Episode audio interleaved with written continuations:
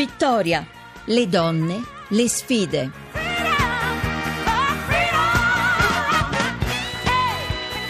Seconda parte, eccoci, seconda parte di Vittoria e naturalmente ci colleghiamo con la redazione di un settimanale che stavolta è di, di Repubblica e non poteva mancare la direttrice Valeria Palermi, buonasera. Eccoci, buonasera a voi e grazie per l'invito. Eh, grazie a te per esserci, giornata festiva decisamente e quindi argomento che insomma ci riporta un po' a mangiate di questi giorni e a cucine e quindi chi c'è dietro i fornelli. Quasi sempre ah. si parla di chef, è un mondo di uomini però...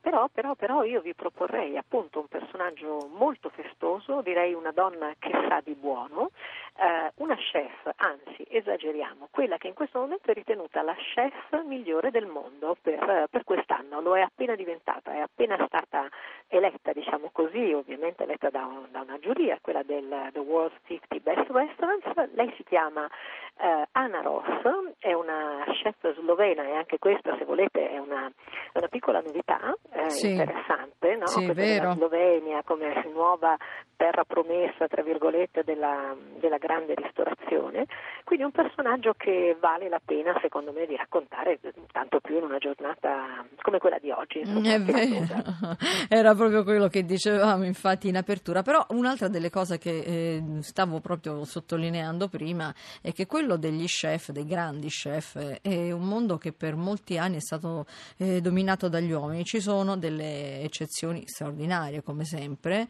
però diciamo la verità, quasi lo stereotipo insomma più importante credo è quello che vuole le donne, angeli del focolare fuori e dietro ai fornelli, invece eh, le donne non, eh, non sono riuscite ad eccellere in questa professione. Ora stanno cercando di riprendersi il loro spazio? Assolutamente sì, con grande fierezza, eh, ma anche con molto equilibrio, che mi pare una caratteristica molto femminile.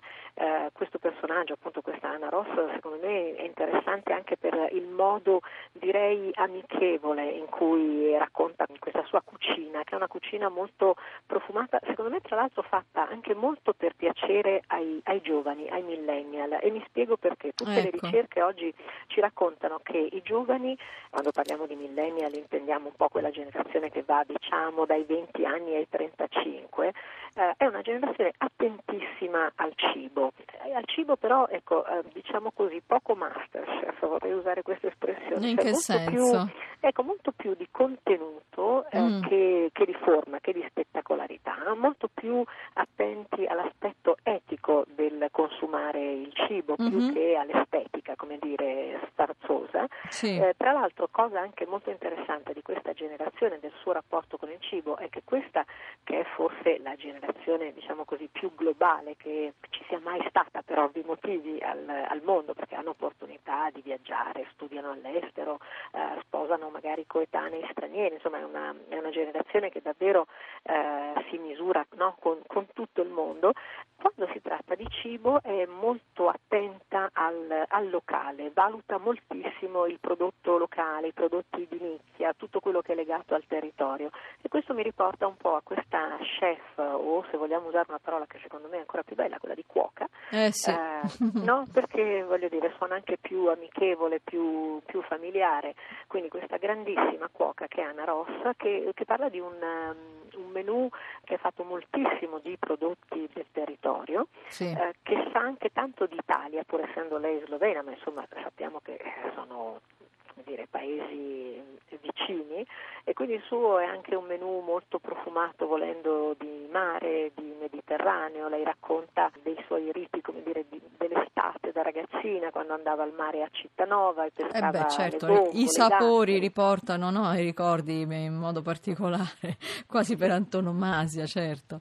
Beh, insomma, interessantissima questa, questa tua ospite a cui evidentemente avete dedicato comunque addirittura la vostra copertina Valeria, allora io potrei anche dire buon appetito se non fosse che insomma non è proprio l'orario. Grazie di essere stata con noi. Grazie a voi, alla prossima. Grazie. E allora adesso ci ha raggiunto come sempre a quest'ora Maria Grazia Putini che però non è sola. Buonasera Maria Grazia insieme con Barbara Sherm. Buonasera, buonasera a tutti, buonasera Babba, ben arrivata Vittoria dal vivo.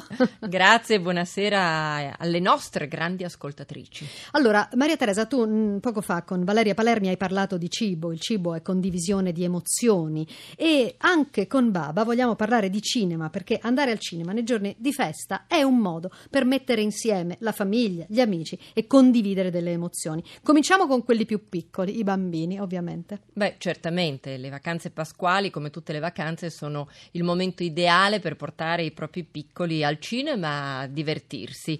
E beh, eh, in questo lungo weekend pasquale ci sono commedie italiane, fantasy, film drammatici, sentimentali e per i più piccoli è imperdibile il nuovo film dei Puffi, che è anche indicato per i più grandi, non è solo per i più piccini. I Puffi 3 viaggiano nella foresta segreta, anche se un film d'animazione può diventare piacevolissimo anche per i genitori. La trama è incentrata su una donna.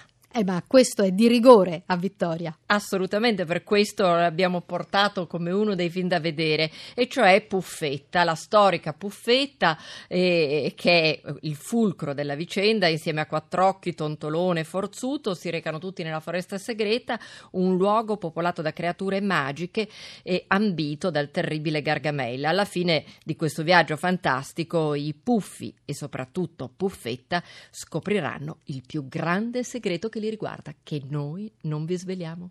Ovviamente. Saliamo, saliamo un po' d'età. Eh, una commedia, perché in questi giorni è bello ridere e ridere insieme al cinema può aiutare, aiutare tanto. Qual è l'altro film con al centro una donna di cui ci parli? Direi moglie e marito. Protagonisti sono Sofia, una deliziosa Kasia Smutniak, e Andrea, Pier Francesco Favino. Lei è una conduttrice TV, lui è uno scienziato e ancora una volta il matrimonio è in crisi, come purtroppo anche nella realtà sovente capita. Dopo dieci anni stanno per divorziare, ma a causa di un esperimento scientifico finito male, Andrea, e qui viene da sorridere, sarà trasportato nei panni di Sofia e viceversa. È una commedia molto piacevole perché ognuno vive la vita dell'altro nei propri nei panni opposti e quindi anche Sofia riuscirà a capire a fondo e peraltro questo è molto carino perché l'ha dichiarato Kasia Smutniak che è donna sensibile, bravissima attrice, persona squisita che calandosi nel ruolo di un uomo ha finalmente capito le donne. Può succedere, può succedere. Scambi ed equivoci, ma per arrivare a capire di più.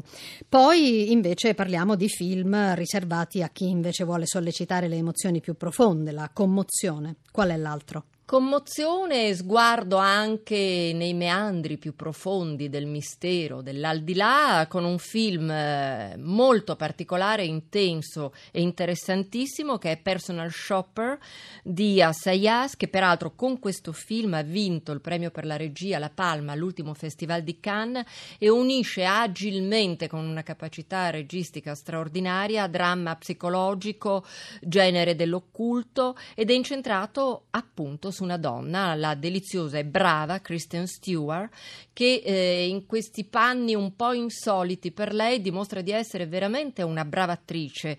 È ambientato a Parigi, lei è Maureen, una personal shopper di un'isterica star, eh, di, una, di, una, donna che vuole di tutto, una celebrità da tappeto rosso e, e lei in realtà è una medium e ha un fratello gemello col quale è sempre stata legatissima che è morto e vogliono rimanere in contatto. Anche un pizzico di mistero su questo cinema di Pasquetta. Grazie Baba ed ora a te, Maria Teresa. Bene, allora noi vi salutiamo. Vi ricordo che per intervenire dovete scrivere a vittoria.rai.it per riascoltare la trasmissione in podcast. Cercate il nostro sito vittoria.rai.it. Vi ricordo che Vittoria è a cura di Maria Teresa Lamberti. Hanno lavorato alla puntata Laura Rizzo e Luca Torrisi in redazione.